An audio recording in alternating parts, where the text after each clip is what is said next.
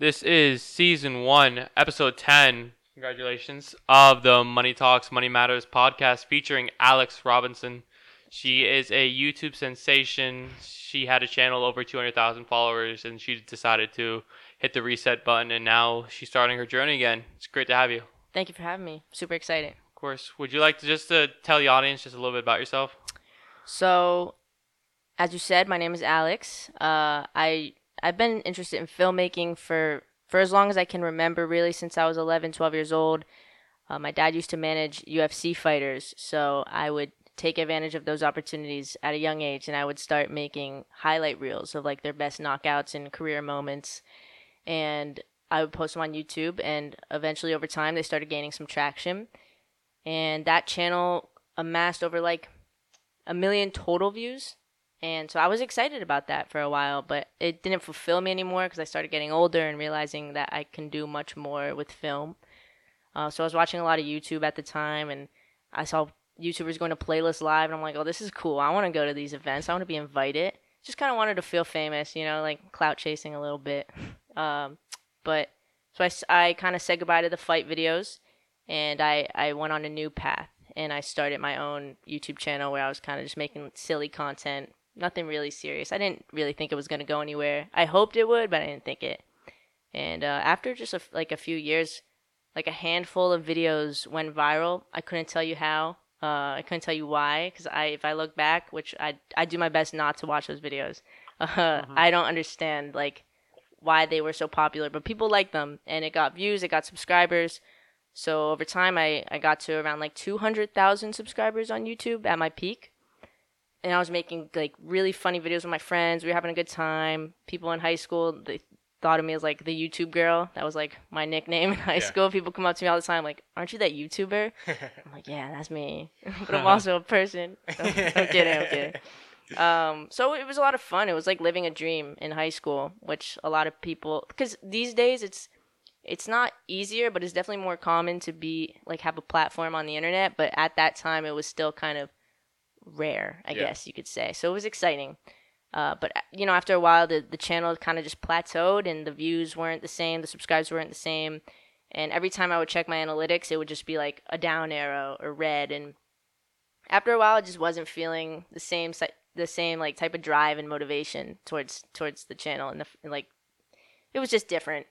So I let some time pass, and I reevaluated, and I decided, okay, I'm gonna hit the reset button and make a new channel and now i'm getting you know way less views but seeing the the upward trends and the greens it's so it's enlightening. Like it, it's really invigorating in a, in a completely different way that i didn't anticipate.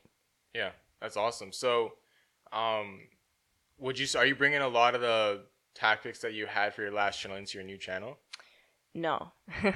Uh every i i mean as far as the only thing I'm trying to bring from the old channel into the new channel, which is taking me a little bit of time, is my personality because it's a different way of showing myself. It's just a different side of me that I haven't shown. More mature side too. I mean, naturally you grow up, um, but for the most part, the I wanted to step up the quality of the content.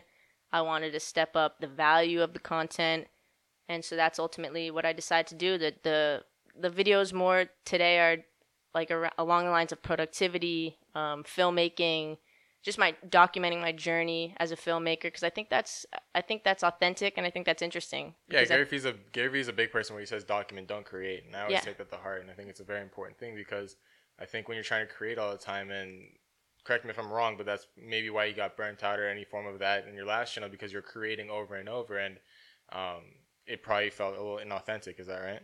No, definitely. And and not only was I creating over and over, but it felt like I was just creating the same sort of thing, like um, a silly challenge video, vlog with my friends, just ha- you know, shallow. Sh- shallow. Didn't yeah. get really far below the surface. And yeah. I'm I'm the type of person that I like to get below the surface. Um, so it just didn't it just didn't fulfill me. So I took a completely different step in a different direction, and I I love it. Mm-hmm. So then, when did these roots start to sprout, and you thought, hmm, like I'm set for something greater? Like, because to me, if I got 200,000 subscribers on YouTube, I would think I made it. So, what was the peak of success that you said, well, this just isn't for me? It kind of was. So, like I said, in high school, I I kind of thought, I thought that I was I was it. You like, were the shit. Yeah. Yeah. I thought I, I thought I was the shit. Um, so I, it was it was it, it kind of like you were asking me earlier, like how my ego was. At that point, my ego was huge because you know yeah. uh, here I am in high school. I felt like I was famous. I was getting invited to Playlist Live. People would come up to me, ask me for photos, and it was it was I totally associated my self worth as a person with my YouTube channel. And I'm sure when you started seeing the red, it really affected your yes, mental. Yeah, totally took a huge mental toll. Um, so I guess when the when I was able to make the new channel and I was able to see that I can do this and I can even I can do it even better and I can grow a channel again, that kind of told me like you know, I'm I'm I'm destined for more than just making challenge videos on YouTube. Like I'm a filmmaker, not not a content. There's there's like no, I don't want to say I want to be known as a filmmaker. I don't want to be known as someone that is just clout chasing, trying to yeah. get as much views and subscribers as possible. Yeah, I hear. Do you consider YouTube as another business? Definitely. Or... I mean, that's what I'm trying to like trying to establish it as. Like of course I create because I love it and I love all the support that I get on the videos. But at the end of the day, I do want to make it my career and I do want to take it and um like do other things with it. It's not my end goal to to be making YouTube videos. It's my end goal to market myself as a business. You know, start my own podcast maybe in the future, different brands, um, short films, feature films. I mean, who knows? But like, that's obviously hypothetical, far ahead. But I, I definitely believe in myself more now so than before. So is filmmaking something that you would want to do for the rest of your life, or or, or is this just short term to get you to another long term goal? Um, I definitely have business roots in me. Um, my father was an entrepreneur, so I, I grew up witnessing that. So I definitely don't. I'm not the type of person that wants to just put all my eggs in one basket. I definitely want to be able to expand into into different opportunities. So I just I feel like filmmaking is is what's gonna get my foot in the door of of the it, it's gonna get my foot in all the doors that I want to open. yeah. So, uh, but you know, I, I would dedicate my life to it for sure. I, I love it. I definitely want to dive into the period when you decided to reset because it's not an easy decision to go from two hundred thousand back yeah. to one thousand around right definitely now. Definitely not. Um, what was going on in your mind to make that decision, and what were some things that you did to help yourself transform into the person you are now as far as like st- like kind of kill the ego because i know ego's a big um it, it, it, limits success a lot when you start yeah. to think like you are the person you're sitting on your throne and everything like that yeah um how'd you go about that mental shift i kind of just like my last videos on my old channel i was living in orlando going to ucf at the time and I, since then I've transferred back to FAU since the pandemic and everything. But those were the last videos that I made on the old channel and it was fun, don't get me wrong, but every time I post it, it just didn't feel the way it used to feel and it felt like I was chasing something that I that I it ultimately I lost. Like what I had, you know, back in high school, it's you're not supposed to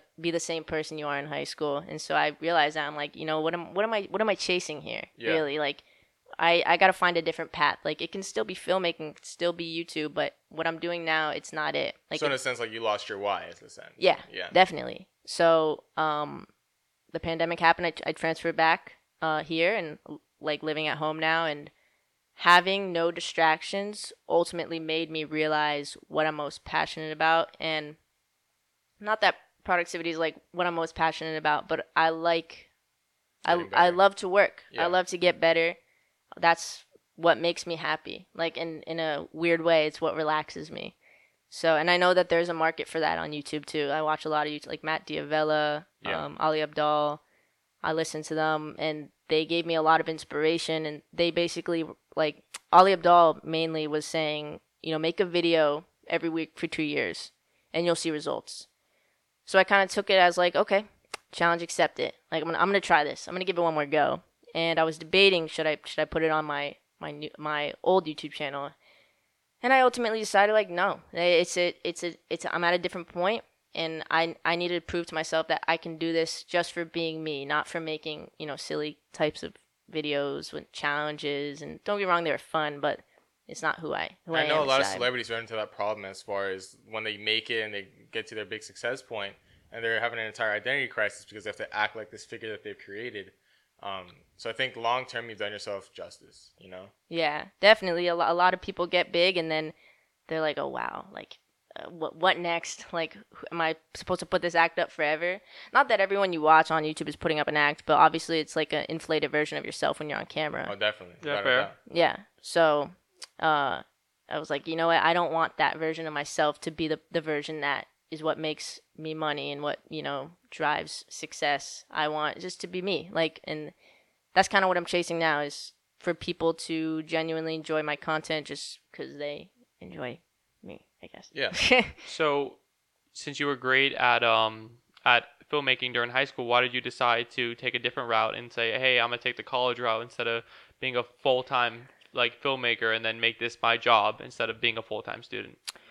I was scared, quite frankly. Um, I was scared. Like I said, I, I grew up in a household where you know I was I was able to creatively express myself for sure. But at the end of the day, we're like a, a family that's has roots in, in business and like the mo- whatever makes the most economic sense, and that's kind of what I grew up around. There's nothing wrong with that, but that's just like it's kind of what was surrounding me for a while, and it, it just I actually went when I went to when I transferred to UCF. I was a marketing major, and I I was like, what am I doing? I took um, I think I took macroeconomics or micro either one. Microeconomics, yeah. I don't know which one it was. I hate it. I hated it. I'm like, I can't do this. Yeah. And I tr- when I transferred back here, that's when I changed my major, and now I have no doubts. Like for sure, I definitely just want to to chase chase my dream. Yeah. So you we mentioned off camera that you're into freelance stuff as well. Do you think anything of YouTube stemmed off? I'm, I keep bringing up YouTube because I just want to see if there's any correlation as Yeah, no, far as like sure. your um, work ethic or anything you've taken from that big channel. Even though you're restarting, I want to see like if that has snowballed into greater things now, like the freelancing and Yeah, so freelancing wise, um, I'm working with another creator. His name is Larry pa- uh, Larry Paz, and his wife has a channel, Grow with Jo. So she does um, fitness videos, okay. and they're different, different types of videos. I, I they're actually you know really good, good, good content. And so I was introduced to Larry through my friend Mark, and he told me, you know, my cousin he needs an editor you know they've they've seen my con like Mark and uh, he's seen my content, so he knows like that I that I have the capability to edit. So I was like, yeah, yeah, sure. Like introduce me. Let let's make it happen. And then um, so we did, and we made that happen. And now I'm editing a like 25 videos for him, uh, for this fitness model in Miami. Her name is Bruna. And it's just exciting. I've never really done freelance work like that before. I've never done work for anybody else. I've kind of always just focused on, you know, what's kind of had tunnel vision with like my own goals and stuff. But working on other people's creations is kind of given me a new outlook on editing wise. Like it's it's shown me ways to edit faster, edit different, edit better, work smarter, and uh, I definitely think that I got those opportunities because I have work to show for. Yeah. So Your portfolio. yeah, essentially, which is kind of also what I try to think of my YouTube as, like not just being a YouTuber, but also like you want to see what I'm capable of. You know, watch watch some of my videos. Yeah. So with being like a whole YouTuber and then a con- like a content Creator. creator and then also an editor, what are some tips that you would give to I would say people just starting off to people who are at the tippy top? Do it and don't ever act like you know everything because you never know everything. I just found out like a tip about Premiere Pro two weeks ago that changed my life, and Yeah. I've been editing for ten years now. Um, so you know, always be a student. Never, never act like you.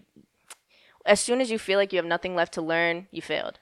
Yeah. And so I just kind of took that and ran. I was like, I'm I'm in a learning phase, and I'll, I always want to be in a learning phase. The second I'm done learning, I'm Well, it shows because now that you're growing again, you feel that energy just from not the numbers but the growth of it. yeah. And if you cap that off again and say like, I know what I'm doing now, I, Yeah. I'm pretty sure that's where the passion kind of goes Yeah. away. Was it difficult to figure out your rates and your prices when you got into freelancing? Yes, and I still don't honestly know what I'm doing in terms of it. Like I know what I'm doing, I know what I like what I deserve, but it's different. I've never charged anyone for anything. So the first time they were like, "What's your rate?" or you know, Yeah. "What would you charge for a day a day's worth of filming?"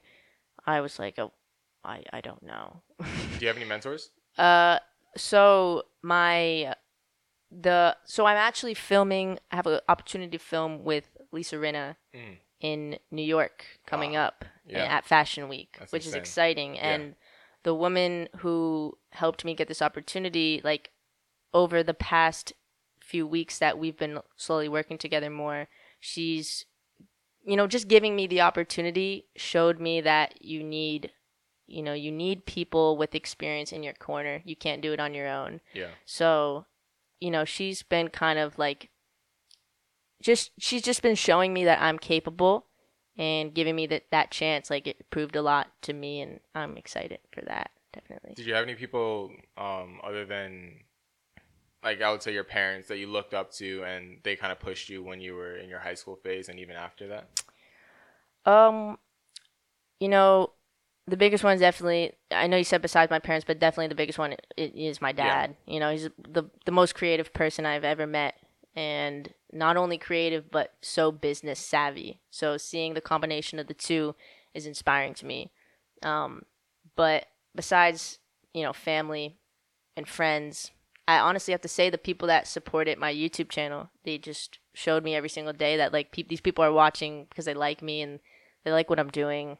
And that's just a pretty crazy thought to think that people actually will take time out of their day to watch something that you're making. I, I, I still don't grasp my head around it and I don't understand why sometimes, but it's it's cool for Yeah. sure. It's awesome. So what's like the end goal of, of like how many subscribers you want until like you hit a peak? Because I, I I would think you want to go from 200 and go up, but right now Yeah. you're at 11,000. And where do you see yourself? 1100. 11 we're, we're, we're low right now. Oh, oh, no, no, no worries. yeah, so you're at 1100 now. Where do you see yourself like long term? Like, do you see yourself as being a multi-million dollar YouTube, since like like kind of sensation? Yeah. Um. I mean, I hope. I don't know. I. I. I just. Ultimately, I want to be have enough subscribers where I can t- do different things, and I'll have support for that. Like I said, like if I got to uh, fifty thousand subscribers, like I would want to start a podcast, and if I got to five hundred thousand, maybe I could start. You know, I, I would love to write a book one day, but I wouldn't do that until I had at least a million subscribers. You know, um, and of course I could do those things now, but if I'm gonna put all that work in, I want to make sure you know it's it's being received by people. Definitely. So I don't have a goal, an end goal of subscribers. I just have an end goal of of other things that I want to do, and I need subscribers. To, So to then, do, do, those you have a financial goal of numbers that you want to hit? Meaning, like long term, like do you want to own a couple investment properties? Do you want to retire at 40? Like, just um I run us through that. yeah I don't I don't you know I'm not the most financially literate person, and that's a weakness of mine. I definitely need to to learn more on, on things like that. But I, I want to invest. I want to learn more about stocks, and I want to invest in stocks more because I have a basis of understanding of it. But it's such a to me it's complex, and I don't understand it. If I had, you know, like you said, um, if I had money, I would definitely want to like invest in rental properties and rent them out on Airbnb or something. Like those are things that I've definitely thought of, but I don't have the means to do it right now. Financially um i just want to be making enough to live the life that i want to live. I don't have like I, don't have a number. I, I guess i would just say like i just i just want to live comfortably and not like if i'm if i see something in the store that i like i can buy it. Yeah, of course. yeah Yeah. And basically just wealthy more than just rich. Where Um, Yeah, you'll be okay yeah. if you lost a project here and there. yeah definitely i, w- I just want to be comfortable with like if a, if a loss comes my way that's okay i can bounce back Yeah, I mean, t- to me, I would say the most important thing that you, you should be starting off right now is to be like financially fit. yeah Just because in media and social media, and also being like a content, just you, I feel like my best advice to you would just be learn as much as you can about money and finance. So Yeah. then, when you do get these big projects up in New York and stuff, you can say, hey.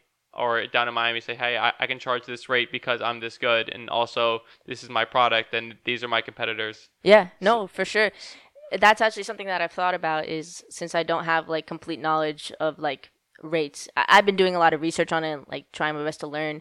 Um, but I still am not a professional at that. But you know, getting cool clients, like I've gotten these opportunities to work with cool clients, and now I have that. It's like part of my repertoire. Like now I can leverage myself and say, yeah, I can charge you X amount because if you look at other people I've I've worked with, and that's not like an like an ego thing. That's just No. like um And like one thing that I've learned over time is like I, I've been learning how to get credibility on loan, which is basically like um, attaching my name to bigger names. And when they think of my name, since it's already attached to the bigger name, they're not taking my credibility, but taking their credibility. And Yeah. it's been a really big way to skyrocket me a little bit forward. yeah It's not on purpose. It's just something that's been happening over time. But as I start to work with bigger figures, um, and then I introduce myself like, "Hi, I'm Darian. I work with so and so," and they automatically have a certain level of trust. And then we built more of a relationship in those five seconds uh, with saying that name because they have such a big repertoire with the last person that I've talked about. yeah Um, I think that like, and now you're working with these people like Swim Week and stuff like that. It's gonna skyrocket you. yeah, and it's interesting that you bring it up because I was actually just talking with my mom this morning about incorporating myself Yeah, and if I should do like you know making an LLC or something. you got it. Yeah, and I know I have to. Wait, that's like the basic principles of Yeah. money. Just building a corporation first off. yeah, and I don't have that. Yeah, Like, which it takes like two seconds to set up an LLC or like a PA Yeah. or really anything that you can put to a corporation to put you know your tax on. Because like half the shit you buy you can write off. exactly. But exactly. right now, I mean, the second you get paid, it's you're 33% taxed. Yeah. So it's I I mean like I would say first LLC and then uh, or first accountant because I don't know if you have an accountant yet. I don't. Yeah, which I mean you could outsource to any accountant. Uh, I I mean I wouldn't say any, but Yeah. I would say Most are really incredible. most are really good. Yeah. But um, I feel like you just need to get your feet wet, being like financially fit. Yeah, and I think sure. the LLC is a really big thing, and they talk about LLC and S corp. I think I'm not sure yet. I'm not sure if my accountant switched me to an S corp yet. I I haven't looked into that yet in a while because we're still working with that. Mhm. But I did originally file as an LLC, and I will say that has already saved me a lot because in my first year being an LLC, I made so many expenses. So you know, as you're getting started, you're gonna be traveling, you're gonna be doing all these Yeah. different things. I actually basically broke even plus a thousand dollars, which is you don't even pay many taxes on a thousand Yeah, dollars. So yeah. Even though I made a certain amount of money, it broke even so well. But I wouldn't have been able to do that if I wasn't an LLC. And it also protects you if people for different lawsuits with you and certain contracts. There's a lot of things to protect you, not even just for the tax benefits, but simply just for your peace of mind. Because yeah. there- there's some really shady people out there, and you don't want to get involved with that. Yeah, and in, in along the lines of like credibility credibility as well. Like I- I've mentioned that I want to move up to New York City. If Yeah. I say, you know, if I'm filling out an application for an apartment and I say I make YouTube videos, they may not take that as seriously as if I said I'm like CEO of whatever. It is, Yeah, that was a big thing. Is like when I was buying my car, they were like, "Who are you employed with?" I was like, "My own company." And then even though it's still self-employed, I am then employed, and then then you go look at your bank Exactly. record, Yeah. records and stuff like that, and it's pretty consistent. But um, yeah, and as far as like going across like basic financial literacy, you should definitely get into the Roth IRA at the very beginning. yeah, Um, if you know anything about that, like a Roth IRA is, uh, for stocks, and then it's a retirement account that's tax free when you pull out the money. So anything yeah. that grows into, you can take it out tax free, which is a really big thing because they're taxed by like twenty percent. Um, the Roth IRAs are really important, and overall, I think most of financial literacy just stems into the one saying of spend less than you make.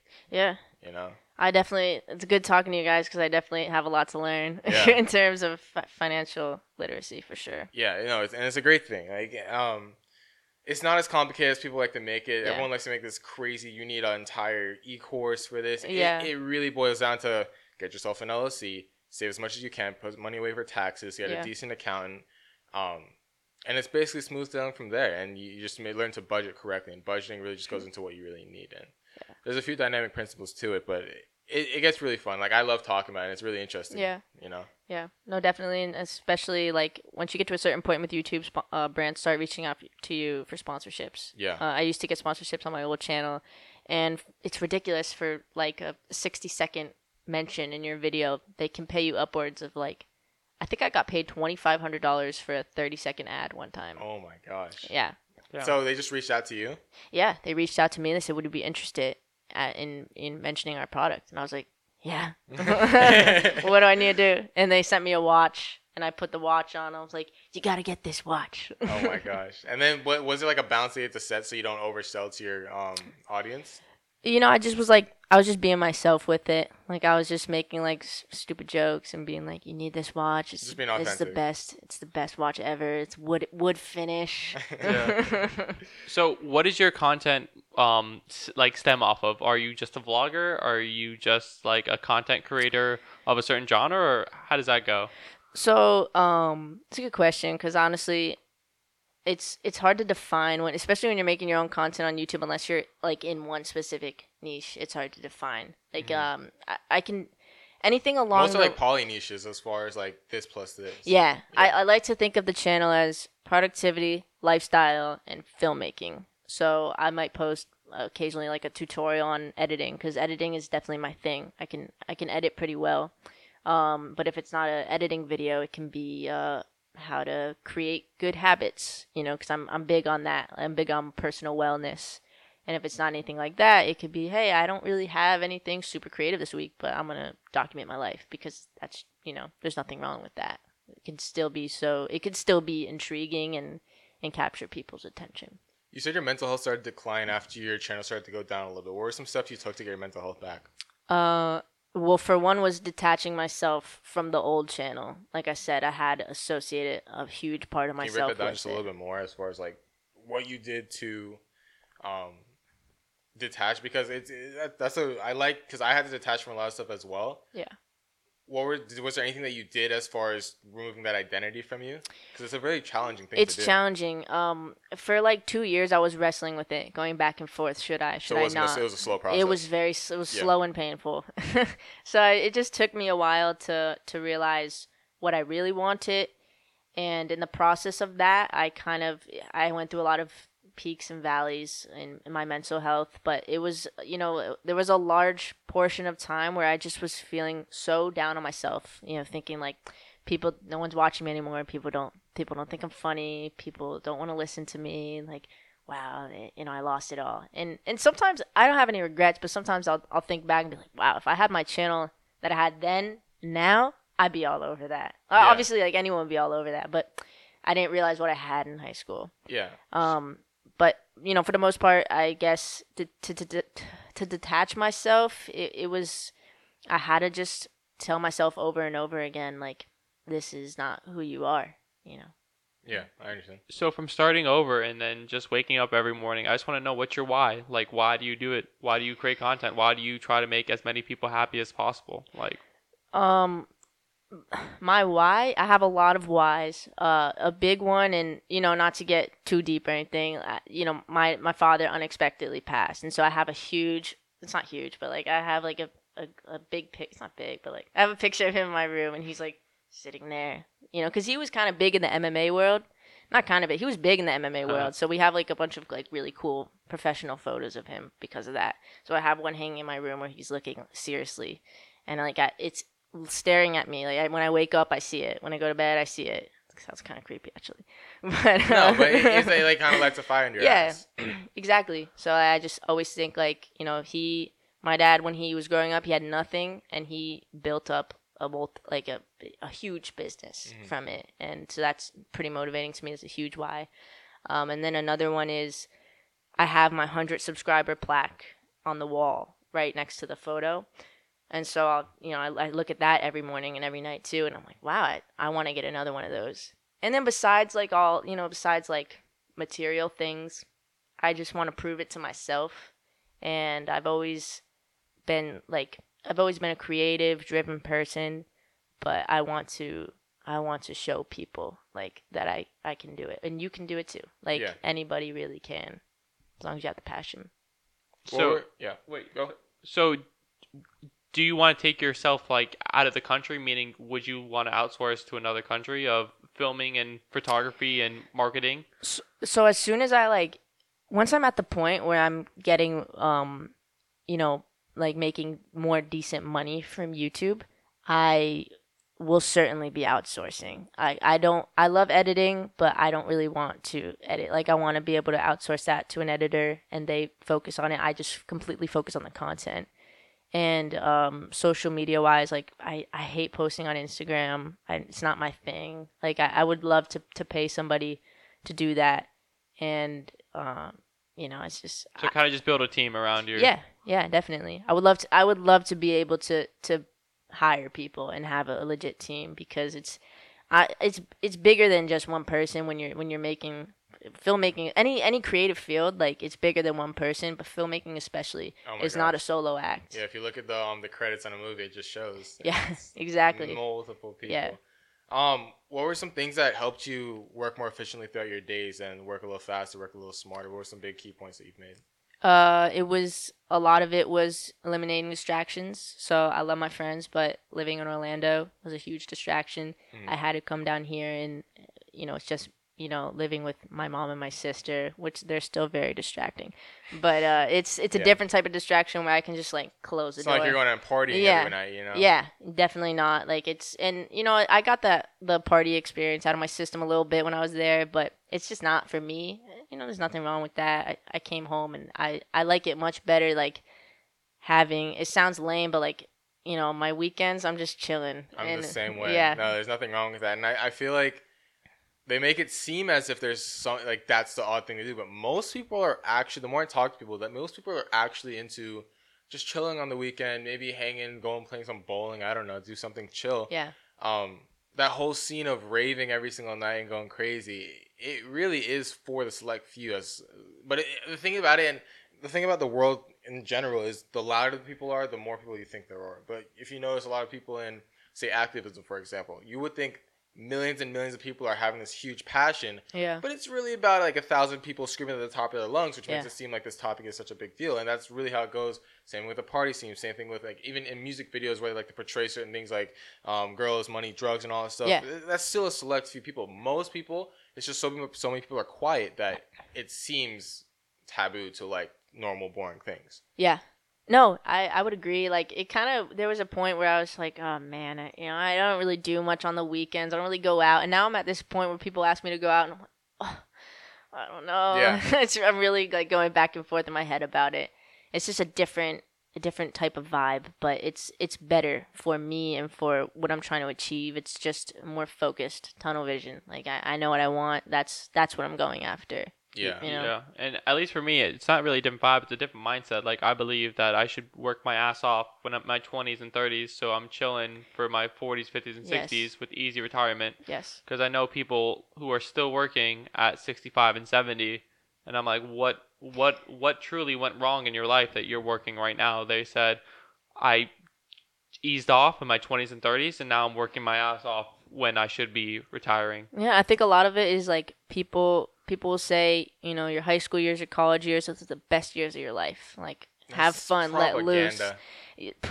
Yeah, it's false. You know, I mean, if if they are the best years of your life, then that's like great. You have some good stories. Like, you know, you look back. but then you peaked. Yeah, yeah, yes, in a sense. Like, I I wouldn't like want to. I wouldn't want to feel like those are the best years of, of my life. Yeah. And but that's just me, you know. And no, I, I'm the same way. Yeah. I completely hear you on that. Yeah there's so when you realize how much potential you have, especially as a creator as a whole, and you know how imag- how big our imaginations can get as a creator, and then when you get told that that little club is gonna be your best moments of your life, and then you know the big films that you want to work on and all that stuff, uh, it doesn't seem like reality. Yeah, no, that exactly. That's honestly a, a big part of it because, you know, my my ultimate goal, ultimate dream is to direct movies. That's what I would mm. love to do. Um, but that's like most movie directors are are older and older for a reason because they have more life experience and wisdom. Yeah. And so they make better films. Uh, I forgot that the who wrote it, but there's a book literally called Making Movies. I don't know if you heard about it, but it was I about haven't. this uh, director. Dang, I forgot the art. The it's a autobiography type of mm-hmm. book. Um, but he was a much older guy when he wrote the book, and he was just saying he was breaking down a lot of the thought process as directing movies and why he ter- chose certain stars and how to work with certain stars and the amount of wisdom that I realized was in a director was insane because you would think like, okay, make this move, bring out this more emotion, the simple yeah. things that you would see in like the behind the scenes videos.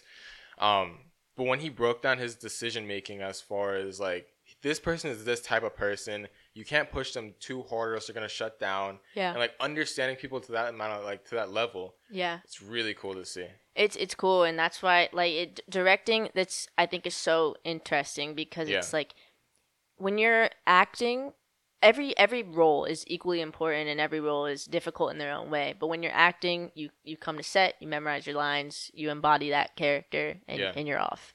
When you're doing sound you have your protocol you do what you got to do edit same thing same deal. When you're directing you have to have you know you have to have an understanding of everything that's going on yeah. on the set which is crazy. You know it's like you're you're you're the ceo of the movie essentially but that's why I always found interesting. Okay, this is cool now. I've always thought the film industry was weird because in a normal company, you have the CEO who has to know everything, knows all about marketing, knows Yeah. about sales, knows about the product, all that stuff. And then they form the pieces together, bring on people that are just as knowledgeable. Mm-hmm. But then in the film industry, correct me if I'm wrong, but you have the production company who funds it, and there's that CEO Yeah.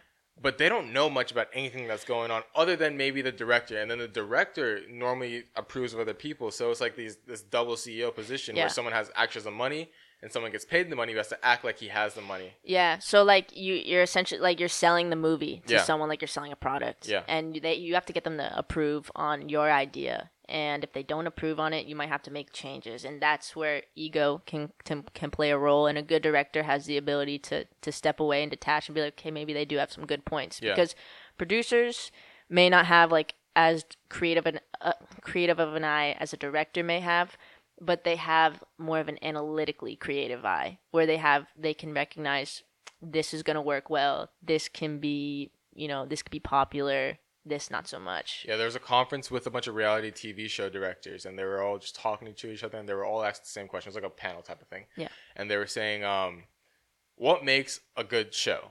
And then this one director started saying i need to find the clip somewhere but the director started saying uh oh it's the actors and how much um how much energy they have or something like that and they started going to different things and then one director's like it's about what sells. Yeah. and it's about what really resonates. It's true. And it was like and they kind of just stopped and it was weird because you would think that it was more of a technical answer but it's really if you have to remember your your why as far as why are you're making the show. You're not making it to have the best actor. You're making it to resonate with people. Yeah. But that's where the craziest part and that's probably what you experienced was that you don't know what's going to resonate. Yeah. so it's literally you're going with a blind eye. Know um that takes some balls man it does and especially when you're the one writing the screenplay oh my and gosh you you form this intense emotional and then now, connection now to say it. that just don't overthink. Just don't overthink. Yeah. easy right? Yeah, and like you you say you form a you form a connection to your screenplay, and then you show it to producers, you pitch it to people, and oh, this is garbage. Hate this, or or it has potential, but you need to change this, this, this, and this. So you you really need to be able to like detach your own self from that script. and script, that takes years and man. that Yeah. that takes that's hard. That So- takes years. So I'm just surprised you.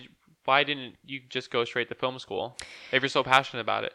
Um, because like I said, I grew up in a family where um it wasn't ever looked down upon to be creative or anything along those lines. But you know, I wanted to find something that made money. they Good job. want it. You know, they they. You also want to be safe in what you're doing, and in filmmaking and anything really any creative pursuit is risky because there's no companies. I mean, essentially, if you're a graphic designer, it's different. You know, eh, if you're specifically an editor, it's different. But if you're trying to do, if you're trying to be a filmmaker and make movies, you, you know, you're taking a risk essentially. And I wasn't ready to take the risk at the point where I was choosing a college to go to. But I think it took, um, you know, it. W- my dad always told me if any, if you do anything, just follow your dreams. Like that's it. And so I I always like listened and I heard him, but I guess I was just too scared. Yeah. And so after he passed, I just you know I said, "Fuck it, like I'm going for it. Mm-hmm. Why not?" Yeah, and especially when you talk about risk and you being so scared of risk, like you were probably so young when you made that choice in life. So it's like I feel like we are allowed to make these risks just because of the fact that we have so much going for us in the future. Yeah. Meaning like if it, like if I lose these two real estate deals that are going on right now, it will not affect me 10 or 20 years from now Exactly. at all. And it's like I like I took the risk of being com- like being a, like not going to college and being like a real estate agent. Yeah. If that if that all goes to shit, if my first five years goes to shit, I still have the next five, and and then I'm not even thirty. I'm not even twenty five. Yeah. So I like I like to hear that now that you're taking more risk, and I and I mean I was pretty impressed. You you just hitting the reset button on again the YouTube channel, and like that's a huge risk. So I feel like. At least what I'm hearing is like the more you go on in life, the more risk you're taking on. Definitely, and it takes it takes a little bit of losing to know what you have to lose, and I have nothing to lose at this point. So I, and, and especially with doing YouTube, YouTube is not predictable. I can't sit here and tell you that I'm gonna be a, a big famous rich YouTuber in five months. I can't, or it could happen tomorrow. Who knows? Yeah. So just like like pursuing filmmaking online in a digital form these days, it's risky. So when I try to when people ask, you know, what I'm doing or what I want to do in the future and I and I say what I'm doing, there's a lot of eyes. and they don't understand it. And so that's that's part of why I was scared to go to film school and take that risk because there's a lot of people that you know may look down upon it. Um, but it just came to a point where I just you know I was like I don't care. I'm just gonna go for it, and it's I'm putting. I'm not, you know, I, I said earlier I'm not the type of person to put all my eggs in one basket. But I guess in terms of YouTube, like I I feel confident in myself, and I'm been consistent, and I really feel that if I keep it up, I will be, you know, I will get to the place that I want to get to and I didn't have that mindset when I was choosing a college to go to. So that's why I didn't, probably didn't go to film school. Yeah, no, and like it's uh, something to applaud yourself for because just that I can't even understand tell you because I work with a lot of uh, say realtors and then I also work with a lot of just entrepreneurs as a whole B two B type of videos. Um, and you can see certain business models completely plummeting, but they don't have it in them to say, "I need a restart." Yeah. Maybe there's reasons that goes beyond that, like saying they have kids, they don't want to lose everything. There's always a reason. I'm not downing anyone because everyone has reasons for stuff, but it's just really cool, and I, I, find it really inspiring to see someone hit the reset. I find it more inspiring to see someone hit the reset button than someone who's consistently making like say 100,000 views a video or something like that, because it's showing that you're changing and growth. Now there's there's a difference between like resetting and just quitting and starting over over time because you don't see yourself going far. But this is completely different where you saw yourself going in a direction that you don't want to go and instead of just pushing it because you saw success in the near future, you kind of scaled back and you said, okay, let's let's do this the right way. Let's learn from our mistakes. Let's do something we actually enjoy doing. Because at the end of the day, if you're not entirely happy with what you're doing, what are you doing? You know? Yeah, exactly. And and kind of like back to like what you were saying about um, going to film school. Like I, in the same sense, like I uh, I didn't want I didn't want any debt you know, and mm-hmm. film school is expensive. Extremely expensive. And so now I'm graduating from FAU debt free, and yeah, I, I got, thank you, which is amazing, and yeah. not a lot of people That's can say that. That's their first financial good decision. Yeah, not That's not great. a lot of people can say that. So, um, I'm I'm happy about that decision, but you know, I think that I think that ultimately, it just it feels good to be able to say that I, I did reset and like certain decisions I made, not going to film school, pursuing YouTube, even if they didn't feel right in the moment, they feel right now. You yeah. know, because I, I feel like I'm exactly where I need to be, and that's a feeling I've never had before with yeah. doing with creating content. I've never felt like I was exactly where I was supposed to be, and you know, even though I'm not nearly where I want to be, I truly believe I'm on that track, and that's that's all you need. Mm-hmm. You know. No, I hear you 100. percent That's awesome. I'm so happy to hear that. So, with graduating this year, are you for or against college? Like, do you believe in the system, or do you think it's all a scam? um, you know, because because there's no true middle ground. It's yeah. either you're investing in four years, or you decide to hate it and not never go. For me, I think it's a scam. Quite frankly, um, I think if you want to be a doctor, if you want to be a lawyer, if you want to be something that you're not going to get hired unless you have a degree, you should go. But um, if you're going for something creative, eh, you know, there's there's a lot of reasons to go to to school for something creative. You know, it's a networking, meeting people, finding yourself, um, and that's to me is worth it. But the books, the classes, it feels like a waste of time. And I've learned 99% of what I know, I know from YouTube and uh-huh. not from school. And to me, that feels like a waste, mm-hmm. ultimately. So basically, knowing if you were going to take on a student loan of $100,000, you wouldn't have gone. Or would you have said, I'm taking the risk and then gone? Um, like I said, I think it's different for everybody, but for me, I would not, I wouldn't have done that. Okay. Um, some people feel comfortable to do that, and that's great. Honestly, like if if you feel that it's worth the risk, you should do it because you only have one life. Like I, no one can sit here and tell you the, all the right decisions to make because you never know what someone's right decision is. You know the Impractical Jokers. Yeah. Joe Gatto, like he he moved to from I think from Staten Island to the city to be a screenwriter, and like you never know what's gonna happen with something like that and it's not along the lines of debt, but the same sort of sense. Like you just can't predict the future. He moved to become a screenwriter, and he You're became affiliate, right? yeah, and he became the top salesman at Nordstrom's. I and know that. and then then his big break came years later down the line. And like it's not, of course, doesn't have to do with debt, but but the idea is more or less the same. That if you want to take a risk and you feel confident in that, you should do it because who's going to tell you otherwise? And on top of that, it's like one person's right decision could be your wrong decision. There's people exactly. that like say for example like probably going into the military that might be the perfect reason for someone else but everyone has such a different life that um, i don't think you can really gauge if like a binary. This is good. This is bad. Yeah. You, know? You can't. It, it really is different for everybody. Like I'm just not the type of person. I didn't want to graduate with debt. That was my my one of my things. Um, but I know a lot of people that don't feel that way. That feel that if you know if they graduate with debt, but it helps them get an opportunity of that they really enjoy, and they're paying off debt, you know, every month, mm-hmm. but they're still living comfortably and living the life they want to live. Then who cares? Kind of mindset. Which you know, it, to each his own. I say at the end of the day. Um, and I feel like that's like a hidden form where ego can come in. Is like, um, where we want to look at other people, and I'm completely guilty of it too. But we want to look on people and say like, like almost see their story as a way to justify us making a right decision, rather than just being like, yeah, everyone has their own options, yeah. and because like at the end of the day, like I don't think we always know reasons behind other people's decisions and on top of that if we're even doing the right thing like yeah. i could be completely wrong with what i'm doing yeah, Com- like, yeah me too you never know but um, but then we could all end up being fucking billionaires one day. Yeah, we, we could like, be sitting like here. that's what I'm saying. Yeah. So we could be sitting in your podcast studio in 20 years in Calabasas. Yeah. You have like money talks, money matters all over the wall, money wallpaper. Who knows? You know, yeah. you, you just never know. So yeah, it's it, it's exciting. So it's exciting to know that you don't know what you're doing. It, it's like this weird thing because, um, I, I actually was just guilty of this because sometimes I'll piss off my girlfriend. I'll, I'll like say like I'm doing everything right, like I know what I'm doing. I, I'm doing this. I have this business going. Yeah. I have all this stuff, and she'll slap me in the head, not physically, but like mentally. she'll just be like, "You don't know what you're doing. Like you yeah. really don't." And then we would talk about it. and It'd be a difficult conversation. Like we were just having this conversation today. It was very very difficult because yeah. I like to feel like I'm right. Like and that's just most people. They like to feel like they're right. But of course, when it got down to the point where like I was I was feeling good. I'm making good money. It's like a place that I've never seen. I'm seeing more money than I've ever seen in my life, and it's exciting for me. But with that comes the ego that rises along with the yeah. success. And like I think I started to experience a little bit of the experience as far as that almost I don't know if you call that imposter syndrome, but just like being something that you shouldn't be.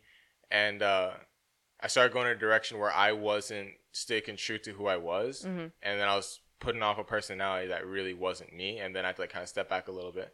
Yeah. Um, I forgot my main point where I was going with this though. What was I saying? Think big. Um. no, no, no. The ego that rises. You're with, basically saying yeah. the ego that comes with success. Yeah, and then yeah, and then it starts to stump me a little bit. But just keeping that down and like, and oh yeah, and also I would look at other people and I'd be like, look what I'm doing, look what they're doing. They're still yeah. working at like some little shop while I'm doing this, and it gets very toxic really fast and i think you lose your ability to form proper relationships one and also you lose sight of what your true why and goals are it's hustle culture yeah too oh you know? 100% you know it's culture. like you got to be working you got to be grinding if yeah. you're not you're lazy you're wasting your time yeah which you obviously like you need to be working you need to you can't it's sit around doing balance, nothing though, but yeah. like at the same time it can be toxic. Well, I think hustle, the toxic hustle culture can come in when you're working just for the sake of working. Yeah. At that True point, hustling is yeah. when you're working for a reason where you want to get to somewhere, yeah. which is a really good thing. And you should be working your face off 14 hours a day if you have somewhere to go. Yeah.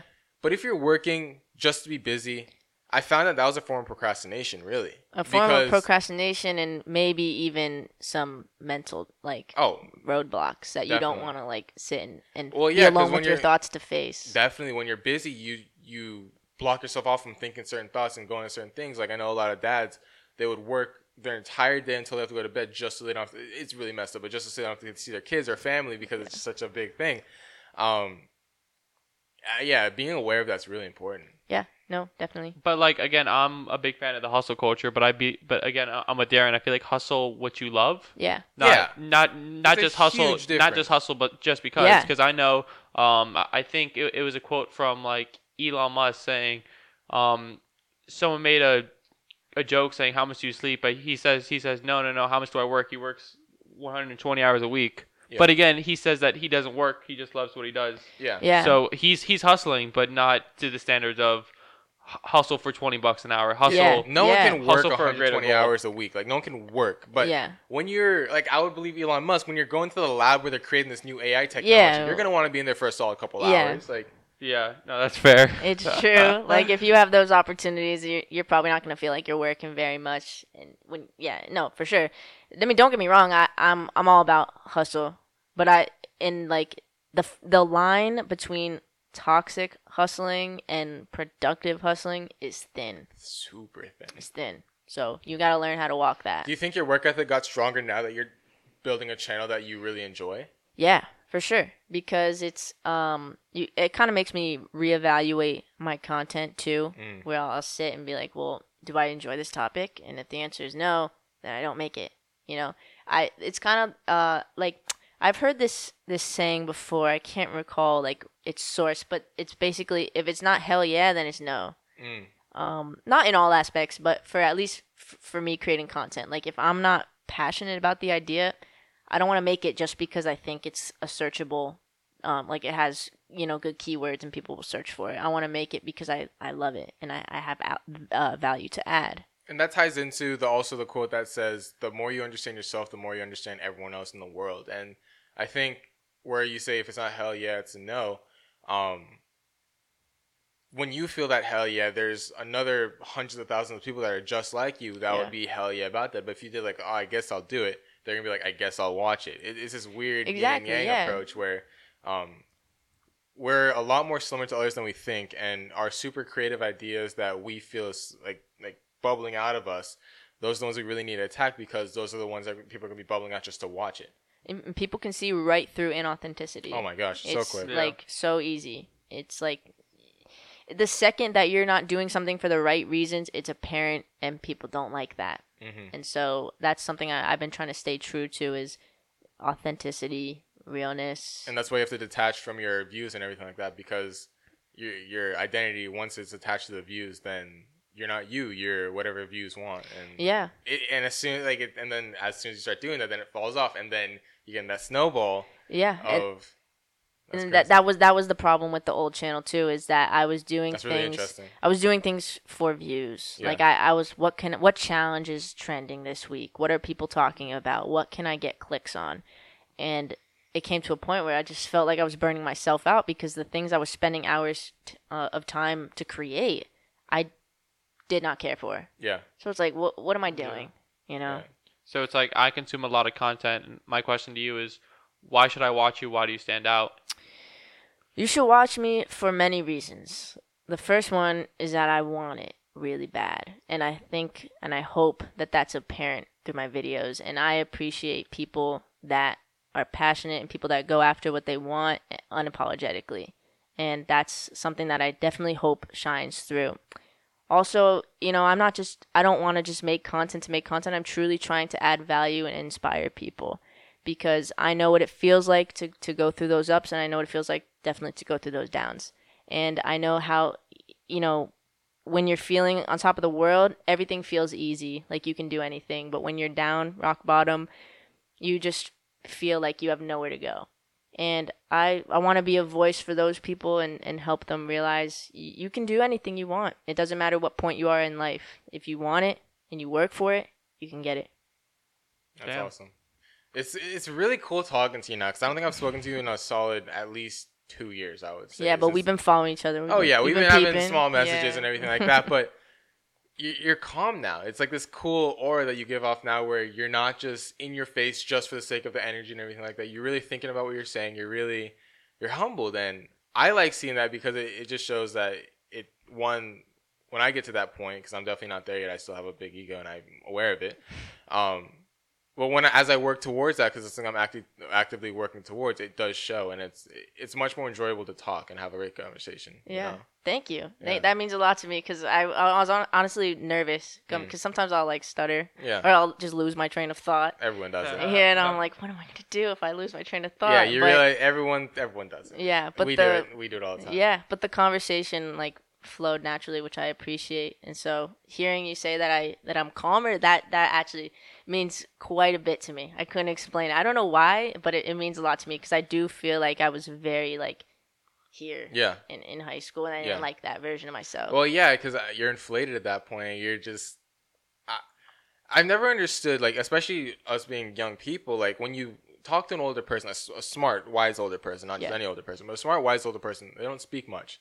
And when they do speak, it's few words, and the way they say it is very calm with a soft voice. Yeah.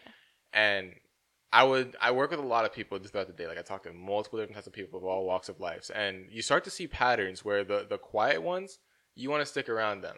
But Yeah. the, the loud ones, they're normally, um, one they like to say lonely. I don't know how much I agree with that, but they're also just, they're asking something from you. They they want to take something from you. Yeah. But then the quiet ones are looking to give something to you. And yeah, and, Yeah. And, and even gain something. From Exactly. it. Uh, who- who's that name? Uh, the the producer from Def Jam, um, white beard, white hair. Um, he does interviews with Pharrell and also interviews with like Kenny Beats and Rick Rubin. Rick Rubin. Rick Rubin, he's an insane mogul. Like that man has made millions. Probably, he's, I don't think he's made billions yet, but he's definitely made millions. Um, making music, he knows everything in the book. If there's something we knew about music, he knows it. Yeah. What? No, Oh, go ahead. Yeah, and then um, when he talks though, he's asking any guest that he has for more knowledge. He's like, "So tell me something." Like he's looking for something he doesn't know. Yeah. And same thing with Quincy Jones and uh, Jacob Collier. I don't know if you know those. You definitely know Quincy Jones, but there's an artist called Jacob Collier, and Jacob Mhm. Collier's an amazing, talented artist. Yeah. Um, I'm just going to say like those, those patterns that you see with the top top people in the world are always looking for no- more knowledge. And then when you look at that, then you look at yourself. You're like, who am I to say I know what I'm doing? When there's Quincy Jones and Rick Rubin asking for more. Absolutely. I don't know anything. Like at the end of the day, I I know No, I know I know the compared to- basis of like in terms of editing. I know how to edit. I can make you a great video. In terms of filming, I, I know how to tell a story. But Life in like general. I've only scratched, haven't really even scratched the surface. I- That's, that's dead ass how I feel. Like I'm like, holy shit, I'm so financially educated, but I know so little. yeah. and because- it's the weirdest feeling. Because because because if you think about it, there's not just one path. There's like 20 other fucking rabbit holes that you can just go down and Yeah. go down, and it, it just seamlessly never ends. And it, Never. no, but it but it never will.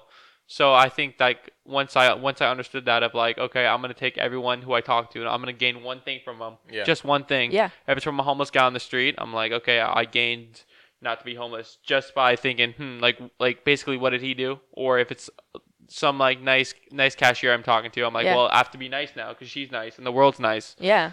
So No, no, definitely. There's there's always something to gain. Like I I've worked a few jobs, but not really because I wanted to make. Well, my last job I worked at Aldi. I was a cashier, Right. and I wanted to work. I I don't know why I decided to work there, but I did. It Aldi's paid dope. it paid well. I don't work there anymore, but it paid well. I got myself a nice lens with it, which was nice. Mm-hmm. But one of the most honestly the worst and best part of the job was the people. Because the people um you would get like so, some of the nicest people i've ever met. So kind conversative just you know genuine people.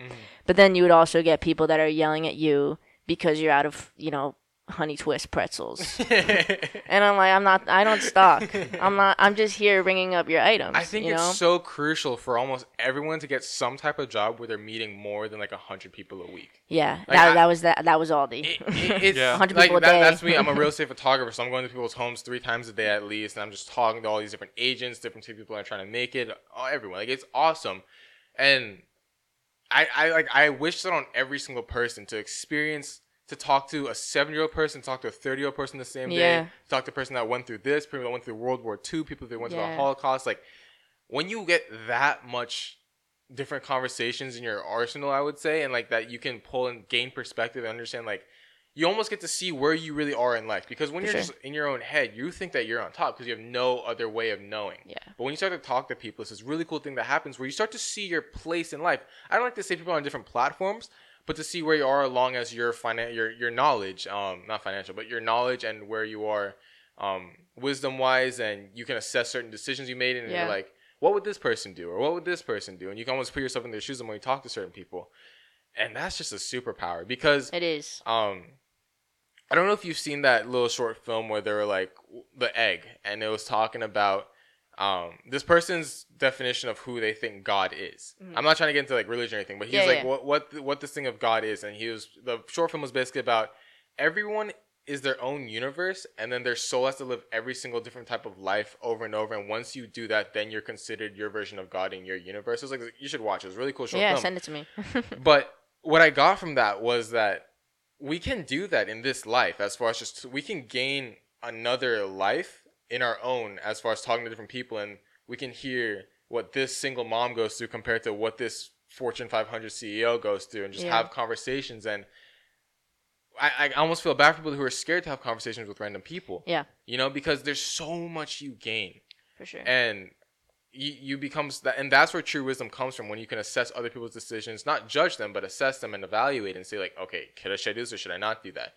And I've noticed when I see young successful people they do that more than the not young successful people. Yeah, it's all about perspective and, and having those good conversations. Like Mm. I, I've worked, I was a I was a delivery driver at um at Bluefin. Oh, really? Yeah, and I have so many crazy stories of people's houses that I went to, and Mhm.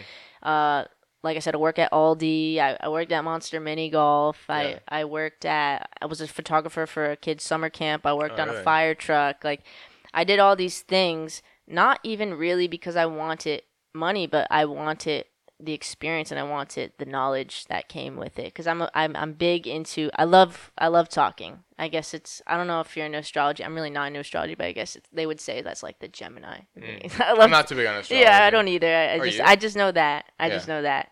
Um, but I love to talk and I love to learn. So working all those different jobs and meeting all those different people and having those conversations is what gives you that edge in life. And that really. that's more Yeah. wealth that you've accumulated, not for the money, but for the mindset. I think mindset wealth is more important than money wealth. Like money talks, money matters. I, we think financial stuff is important, but to get to that financial side, you have to have the mindset, and to Yeah. acquire that mindset, is you have to have certain conversations, and they're difficult conversations. The easy conversations are whatever. You can talk about the sky blue all day. Yeah. When you can talk about how'd you do during the stock market crash, and they and someone can like break down their emotional process and how they handle certain decisions moving forward. That's insane of a superpower that every young person needs to get. Yeah, it's hard to it. That's the t- uh like a mark of a like a truly good uh communicator too. Is Mhm. if you can have difficult conversations and work your way through them. Yeah. That was something that like I, you know, from different experiences in life, I I gained that skill where at a point like if 2 years ago if I talked about a certain subject, I maybe wouldn't be able to get through the sentence without like struggling, stuttering, mhm. being, you know, thinking overthinking it. But now I'm able to kind of collect my thoughts together and really express how I'm feeling and that It's a crazy is a feeling. makes Yeah. a huge difference in the way people look at you professionally and personally. And I think that that goes into being calm because you slow down. Yeah. Y- It's just taking one extra second. Like I'm doing this thing like where like you just take five extra seconds where you just assess what's going on. When I'm doing photo shoots, I'll take five extra seconds. Like, was that really good?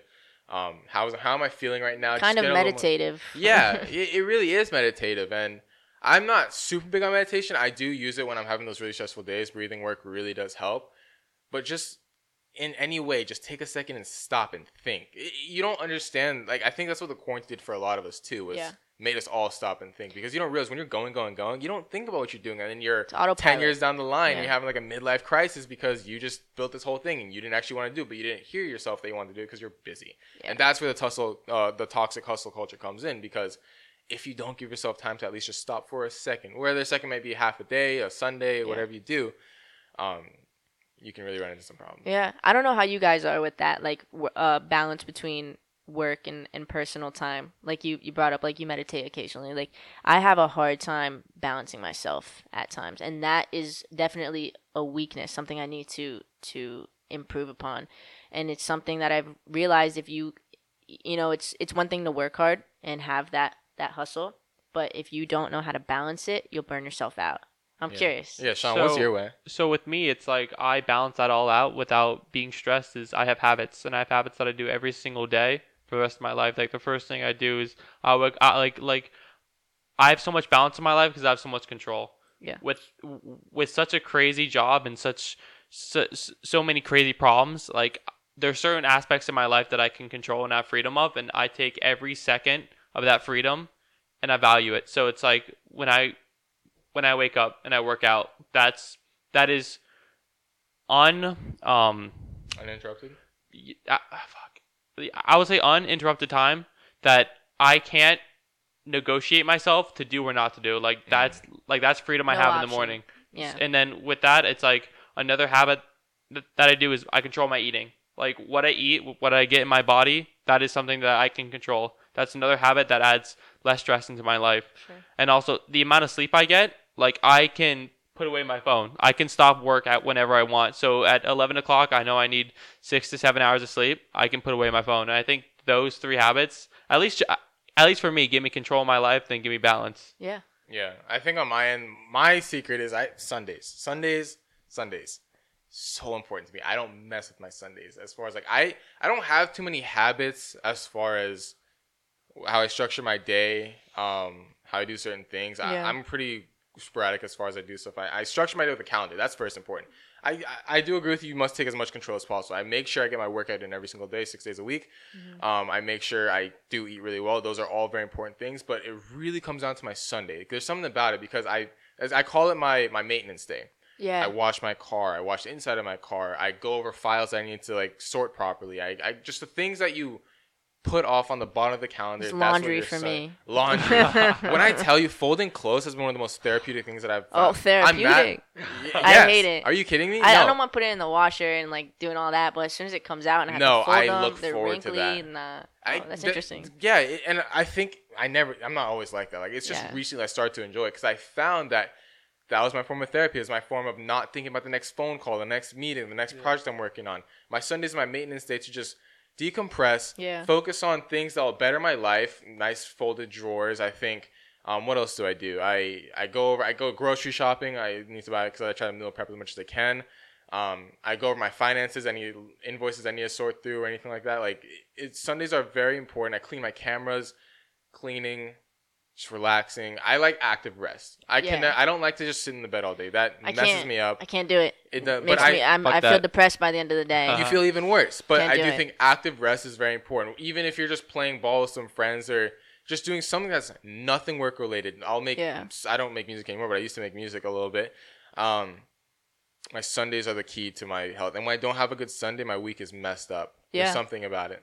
Yeah. No. So what I'm hearing is that this all stems from habits and then yeah, like your habit is Sunday. Yeah, and, yeah, my you. habit is Sunday. Habit, and that's yeah. a good habit. Yeah, honestly, to, it's not to, a daily habit. It's definitely a weekly habit. Yeah, where that's I, great. I make sure my clothes are folded. I wash my car. All the the basic stuff that you don't think about in life, but that's also what will drive me forward because taking care of myself, making sure everything's good. When I'm at a shoot, everything's ready to go.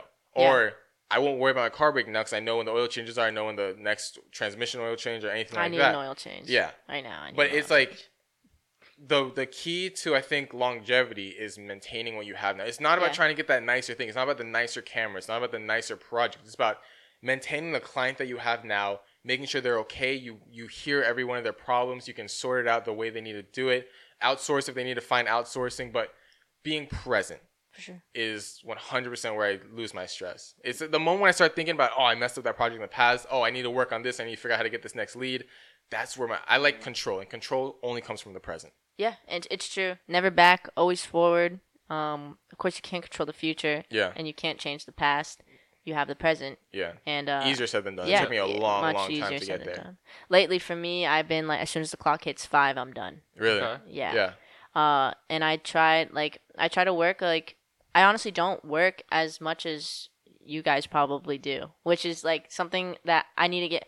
Like I'll wake up. I'll wake up around eight thirty. I'll go to the gym, but I go to the I'll go to Orange Theory. So it's like a timed class. So mm-hmm. the the class that I'm able to go to is is 10:30. Mm. So it's later than I want, you know, but by the time I get home and get to work, it's like I'm working basically like a 12 to 5. Mm-hmm. Which is fine. You know, yeah. I I'm able to get what I need to get done, but it's not like completely where I where I want it to be. It's all goal oriented. You yeah. know, right now I'm sure that you're just working on a few freelance projects. As long as you're satisfying your clients, everything's good. Like and again, toxic hustle culture. You don't need to work the 12 hour days, but you're going to probably get to a point, probably sooner than later, where it's going to snowball. You're going to want to do this, you're going to do that, you're going to do yeah. that, and you want to focus in as much as possible on what you're doing. It's going to take more than a little bit of like five hours, but yeah, there's no point if you don't need it right now. I wouldn't say just to work that extra time just to work because then you're gonna be doing mindless busy work and you're actually be counterproductive because yeah. if you're just finding stuff to do, you're not focused on what's important. Yeah. No, you know? it's like I, I have my set things of whatever I need to do for the day, and I typically can get that done within that five hour range, which is great. But I, you know, where I'm, what I'm doing now is I want to keep adding things to what I'm doing. Like I'm trying to, I'm, I'm doing my best because I don't want to get burnt out because yeah. I have been being consistent. But part of, with that consistency comes the pressure to stay consistent yeah. that I put on myself. Yeah. Um, so I do my best not to overwhelm myself. It's yeah, and I had that problem too when I started taking on a lot of projects. Was I started not being consistent because I, I was looking. This this is why I'm telling you this because I was looking at how many hours I'm working a day, and I started taking on busy work rather than productive work, and that made me actually like work less on important projects because I started taking on random stuff like a photo shoot that was not even worth anything. Yeah. Spending too much time on it and prioritization is important. Have you read the Four Hour Work Week? I have. Yeah. Yes. Not me yet. I don't know how I felt about it. Yeah, I, I honestly didn't finish it. it. I started it, but it didn't, didn't seem like I what I needed. It. I didn't. I stopped at like the last three chapters. No, wait, that's no I know I read it twice. I read audiobooks, so I listen to books. Yeah, yeah, so then um, I I listen to them through, and I listen to books twice because it's the only way I'll absorb anything.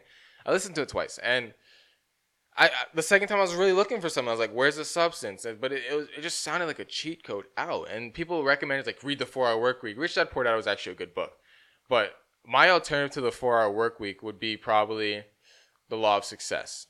That was a great book that I read, and like I started a book club, and I want people to read that in my book club. But um, The Law of Success is a very very important book because it, it breaks down why successful people do certain things and yeah. why this decision is more important than that decision. Not for the main goal of working less. Those they end up getting there eventually, but it's really why should you take a certain step?